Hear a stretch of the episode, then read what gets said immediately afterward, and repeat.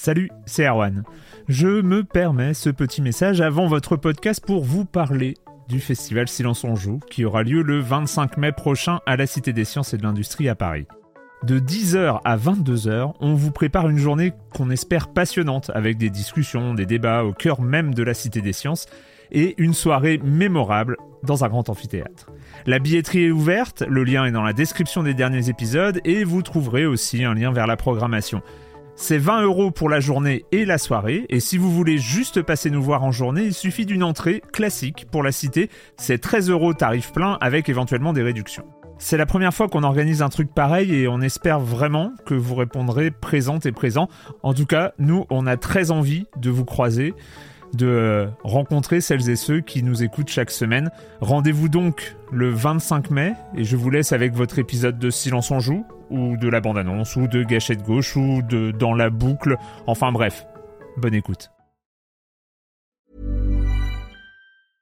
Hiring for your small business? If you're not looking for professionals on LinkedIn, you're looking in the wrong place. That's like looking for your car keys in a fish tank.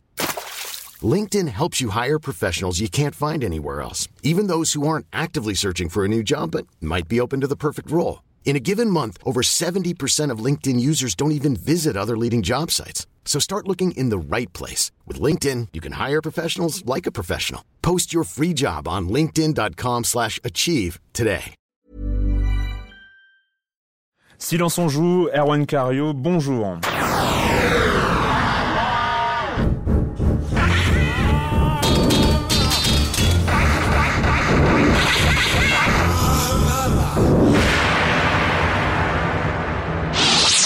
Bonjour, on se retrouve pour parler de jeux vidéo et j'accueille euh, Clément Apap euh, de Game Cult. Bonjour Clément. Bonjour. Et Patrick Helio d'Eurogamer. Bonjour Patrick. Bonjour. Clément, tu voulais nous parler, euh, comme chaque semaine pratiquement, de l'Orange Box qui est finalement sorti enfin.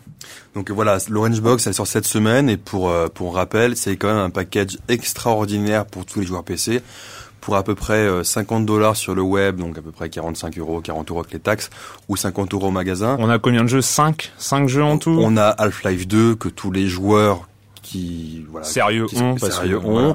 Il y a l'épisode 1, il y a l'épisode 2, il y a Team Fortress 2 et Portal. Donc ça fait quand même 5 euh, titres très très intéressants, tous autant les uns que les autres. Et elle est disponible, elle est disponible sur le web et elle est disponible en France en version française en boîte cette semaine. Cette semaine, tout à fait. Et donc, euh, vraiment, euh, il faut reconnaître que pour ce prix-là, on voilà, c'est le, le, meilleur choix qu'on puisse faire ces dernières années, sans aucun sans aucun, sans, doute, hein. sans, voilà. sans aucun doute. sans aucun doute. Patrick, euh, Patrick, toi tu reviens du Japon. Ah, tout à fait, hein. ouais, exactement. Qu'est-ce que tu as vu là-bas J'étais invité par euh, Nintendo euh, dans les locaux de Capcom, hein, où donc les développeurs nous ont présenté leur, leur prochain jeu Wii, dont une très très bonne surprise. Resident Evil, non, pas celui-là. Moins, moins. Non, non, moi j'ai vraiment retenu Zack and Wiki. C'est un, un, jeu, un nouveau genre de jeu. C'est difficile, un petit peu difficile comme ça à, décrire. C'est entre le jeu d'aventure, parce qu'on a pas mal d'énigmes, et le jeu d'action. Enfin, mm. C'est vraiment un nouveau style de jeu avec une prévu utilisation. Pour quand et il va sortir Il arrive le mois prochain, donc c'est très très bientôt et une utilisation de la Wiimote très intéressante puisqu'en fait on mime pas mal d'actions avec la Wiimote. Si l'on ouvre une porte, on, on bouge bah, la porte avec la Wiimote. Je pense que s'il sort le mois prochain, on aura l'occasion. Bon, J'espère qu'on viendra dessus euh, dès qu'il arrive. Allez, accroche-toi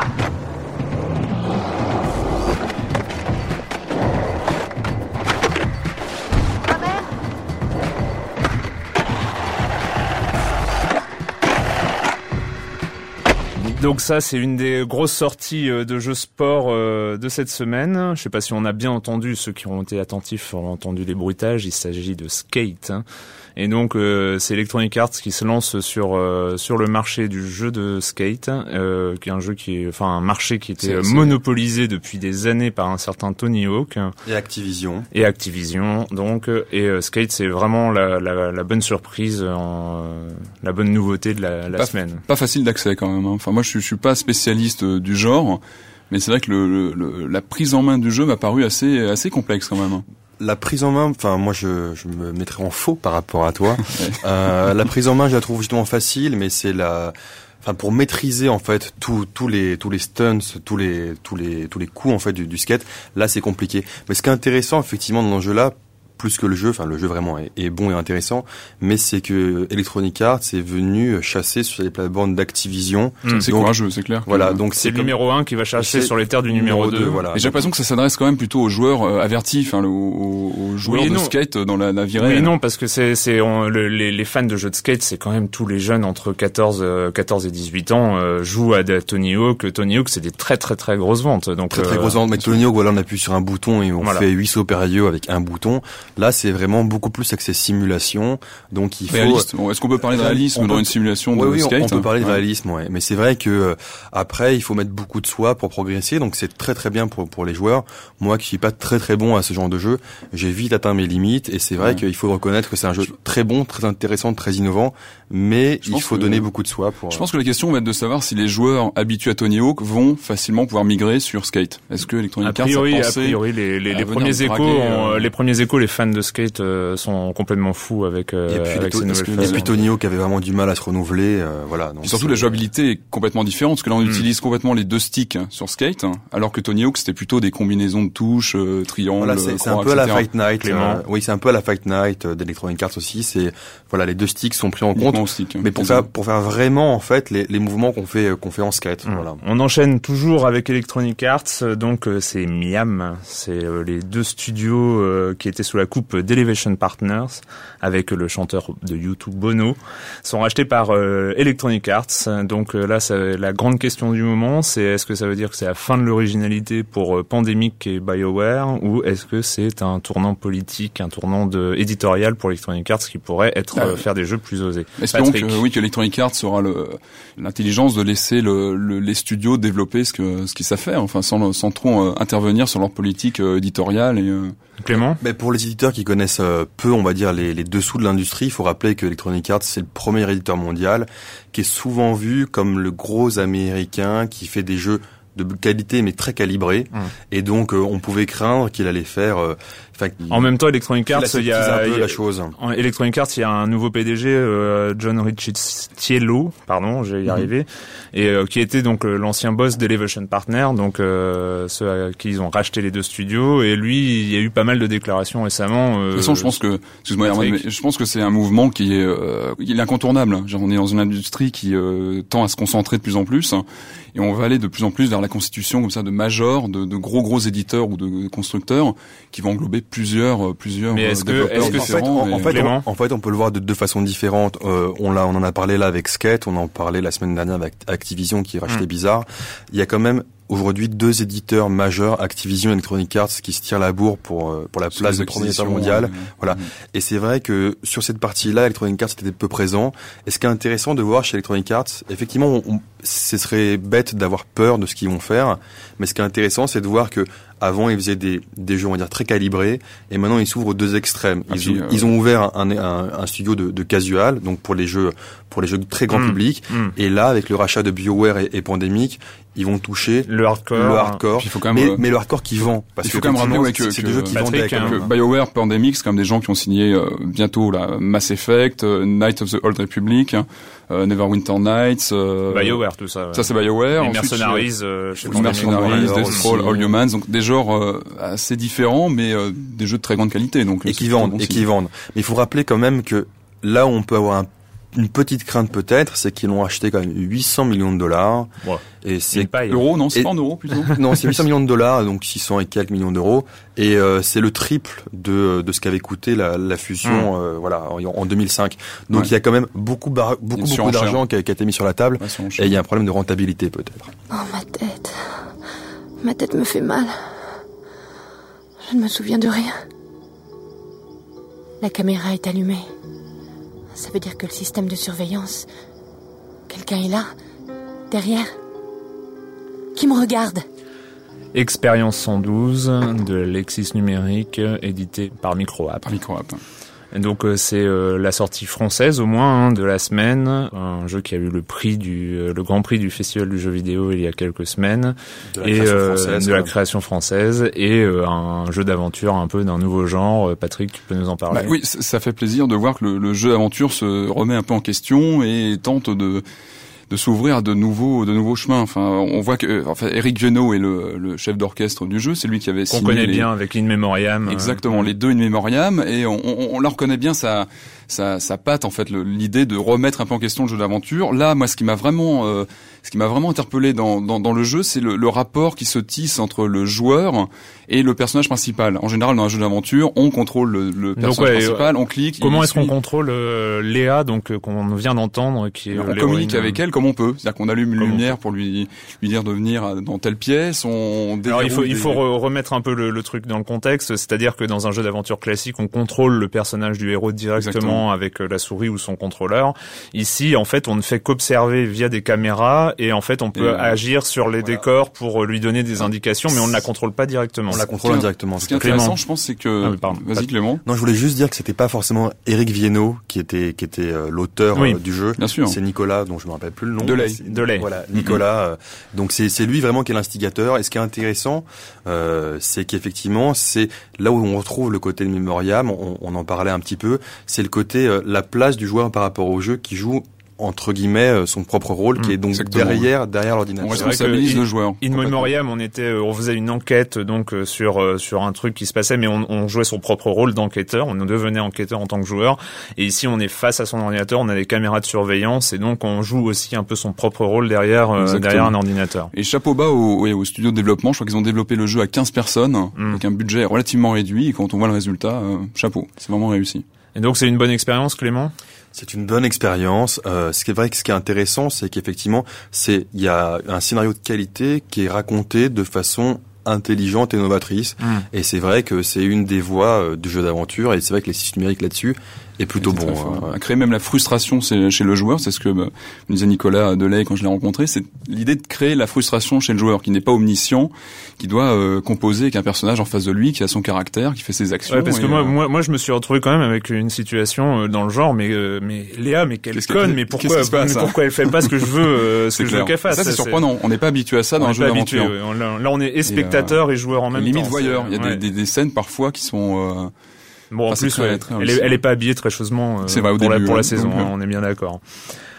Donc euh, on va continuer avec, euh, comme la semaine dernière, euh, on retrouve Monsieur Fall de TrickTrack.net et sa chronique jeux de société. Bonjour Monsieur Fall. Eh bien bonjour mon cher Erwan. Cette semaine, je vais vous parler d'un jeu un peu particulier, un peu particulier à plusieurs niveaux. Le premier, c'est que son nom risque d'évoquer chez vos camarades autour de la table quelques souvenirs nostalgiques, puisqu'il s'agit d'une adaptation de jeux vidéo. Et oui, cela arrive, les jeux vidéo peuvent être adaptés en jeu de plateau. Le jeu dont je vais vous parler n'est pas n'importe lequel, puisqu'il a posé quelques fondations dans le domaine du jeu vidéo. Il s'agit de Doom, un jeu signé Kevin Wilson. Cette adaptation est assez fidèle. Euh, vous allez jouer une bande de Marines perdus dans les des méandres couloirdeux d'un vaisseau spatial ou d'une navette ou d'une quelconque station orbitale et euh, des aliens euh, aux regards rouges et à la bave écumant le coin des lèvres va essayer de vous manger. C'est un jeu particulier à plusieurs niveaux. Non seulement il est adapté d'un jeu vidéo, ce qui est assez surprenant, mais il est aussi coopératif et c'est extrêmement rare dans le monde du jeu de société. C'est-à-dire que la plupart des joueurs vont jouer une équipe de Marines et vont essayer de s'en sortir ensemble en s'entraidant et un joueur va maîtriser les aliens et vous lancer des tas d'embûches dans les pattes pour vous faire échouer. Vous l'aurez donc compris, il y aura en général que des gagnants ou que des perdants, même si on peut considérer que euh, si les Marines perdent, c'est celui qui manipulait les aliens qui a gagné et vice réciproquement. Doom est un jeu euh, amusant à plusieurs niveaux parce qu'il s'agit d'un jeu coopératif et donc l'ambiance et l'atmosphère est différente autour de la table que des jeux où on est là pour gagner euh, tout seul uniquement dans son coin.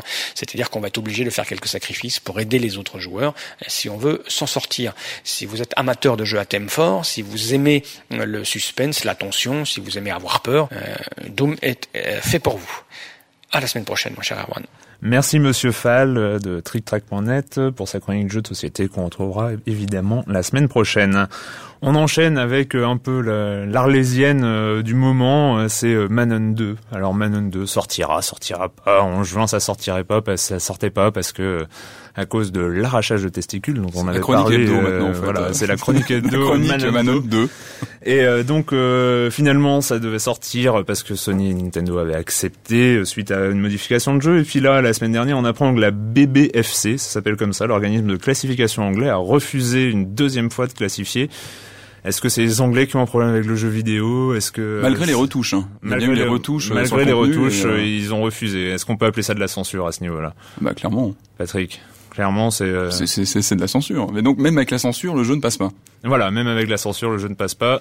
Clairement, je te sens pas super motivé pour réagir parce que toi, t'aimais pas trop trop ce, ce système-là. Non, c'est pas que je l'aime pas trop trop, mais c'est vrai que c'est très délicat de, de, de parler de jeu-là tant qu'on l'aura pas entre les mains. Euh, ça dépend. Enfin, je pense que la violence est, intrinsèque même dans les actions. je pense que c'est le problème, c'est qu'est-ce qu'on peut retirer si le jeu est euh, en même temps à, partir il est quand même classifié 18 plus donc euh, à 18 plus on peut estimer qu'on a on doit pouvoir le publier voilà on enchaîne euh, avec euh, un des jeux de l'Orange Box. Finalement, on en reparle. C'était Portal. Donc euh, Portal fait un, peu parler de lui parce que c'est un système novateur. C'est un FPS mais mode puzzle game avec des énigmes. C'est un puzzle game plus qu'un FPS avant tout. Hein. C'est vrai. Ce qui est intéressant dans ce jeu-là, on en parlait déjà il y a quelques temps, c'est que c'est un jeu garage. C'est un jeu qui a été fait par des étudiants et euh, ils ont présenté le projet et Valve tout de suite a décidé de, de les intégrer dans leur équipe. C'était à l'origine c'était un mode euh, un peu à la manière de Counter Strike à l'époque. Hein. Tout à fait. Et donc ils l'ont ils l'ont intégré. Alors ce qui est très intéressant dans ce jeu-là, c'est très difficile à expliquer euh, de façon radiophonique, mais on peut dire qu'il s'agit de de créer des espèces de, de, de de trous dans la matière avec une entrée et une sortie. Donc on joue avec la gravité. Une arme. On n'a qu'une arme fait pendant tout le jeu. C'est pas une arme, voilà. C'est un, un, un, créateur de, qui, crée portail de téléportation. Voilà, ça crée des portails. Ah, il faut utiliser les mots précis quand même des portails de téléportation. D'où le titre d'ailleurs. Voilà. Et, euh, et c'est vrai qu'on joue avec la gravité, on joue avec les puzzles. C'est un jeu très très intéressant sous réserve. C'est très intéressant, mais vous lui avez mis 5 sur Gamecube, c'est quand même un On l'a pas bâché en tant que tel. C'est vrai que 5, 5, je reconnais, 5, de par, nous on a un guide d'achat, c'est qu'effectivement c'est un jeu très intéressant, mais si on l'achète séparément, donc nous on l'a testé séparément, hmm. pas dans le cadre de l'Orange Box. C'est quoi, c'est euh, la durée de vie qui vous a posé problème hein? C'est 20 euros pour hmm. une heure et demie, deux heures de jeu, sachant que c'est un peu faible. Sachant que le les trois premiers quarts d'heure, c'est un gros didacticiel et on se fait un peu chier. Donc, Donc euh, Portal, Portal, c'est plus dans l'Orange Box. Dans l'Orange Box, voilà, on l'a dit, Patrick, on l'a dit au début de l'émission. Tu l'as essayé l'Orange ouais, Box. Ouais, j'ai essayé, j'ai trouvé ça. Enfin, j'ai trouvé que c'était un nouveau format de jeu en fait, comme tu, tu disais, Clément. Donc avec un prix, euh, c'est vrai, assez euh, assez accessible. On joue deux trois heures. C'est, on sent que c'est une expérience hein, plus qu'un, mmh. jeu en, en, tant que tel. Moi, j'ai trouvé ça assez assez marrant. Enfin, il y a le, la multiplication des. En fait, chaque salle, on peut résumer ça d'une espèce de, de casse-tête. Et euh, enfin, je trouvais ça assez original. Non, c'est su c'est super intéressant. Mais ça, vaut en tout cas. C'est une espèce de Rubik's cube euh, en vue subjective. C'est un, peu dommage qu'ils en aient pas fait plus dès le départ, que il, ça n'a pas été un peu plus ils long. Ont prévu, ils ont prévu de mettre à jour peut-être. Probablement. Probablement. Donc euh, on va conclure comme d'habitude euh, quand vous jouez pas en fait parce que ça doit arriver hein, malgré tout. Euh, vous faites quoi? Patrick Alors moi, je, je, prépare la sortie du film Je suis légende qui sort le 19 décembre tu prochain. la sortie, oui, en attends, fait. c'est une adaptation d'un roman de Richard Matheson. Tu t'entraînes, tu fais des ponts. Grand... Non, non, je, je, suis en train de relire tous ces tous ces bouquins. Ah c'est oui. un très très bon auteur, donc c'est quand même le l'auteur américain qui a signé L'homme qui rétrécit, Je suis légende, donc très très bon bouquin. Et puis moi, je, je conseille vivement son, le recueil en trois tomes de ses nouvelles. Il y en a pas mal qui ont été adaptés en Twilight Zone à l'époque, et c'est vraiment excellentissime. Clément, qu'est-ce que tu fais? J'ai lu également, et j'ai lu un, un, bouquin de Pierre Bayard aux éditions de Minuit qui s'appelle... Tu veux dire un bouquin en papier? Un bouquin en papier, sans tout photo, à fait. sans image et tout ça. Sans rien du tout, qui s'appelle Comment parler des livres que l'on n'a pas lus. Donc euh, c'est un petit euh, précis effectivement pour pouvoir briller en société sans avoir lu notamment Est-ce que tu l'as les, lu celui-là? les chiffres de Matheson. Je l'ai lu, je l'ai parcouru et euh, non plus que derrière le titre, c'est quand même un, un plaidoyer pour la lecture et c'est très très très rafraîchissant. Bah moi j'ai euh, continué dans ma quête de la semaine dernière. Mon ami américain a continué à m'envoyer des VHS et là j'ai découvert The Big Bang Theory, euh, donc une nouvelle série américaine très très geek, très très nerd et ça me fait toujours bien plaisir. Donc c'est fini pour aujourd'hui. Euh, on se retrouve très bientôt pour parler de jeux vidéo sur Libé Labo.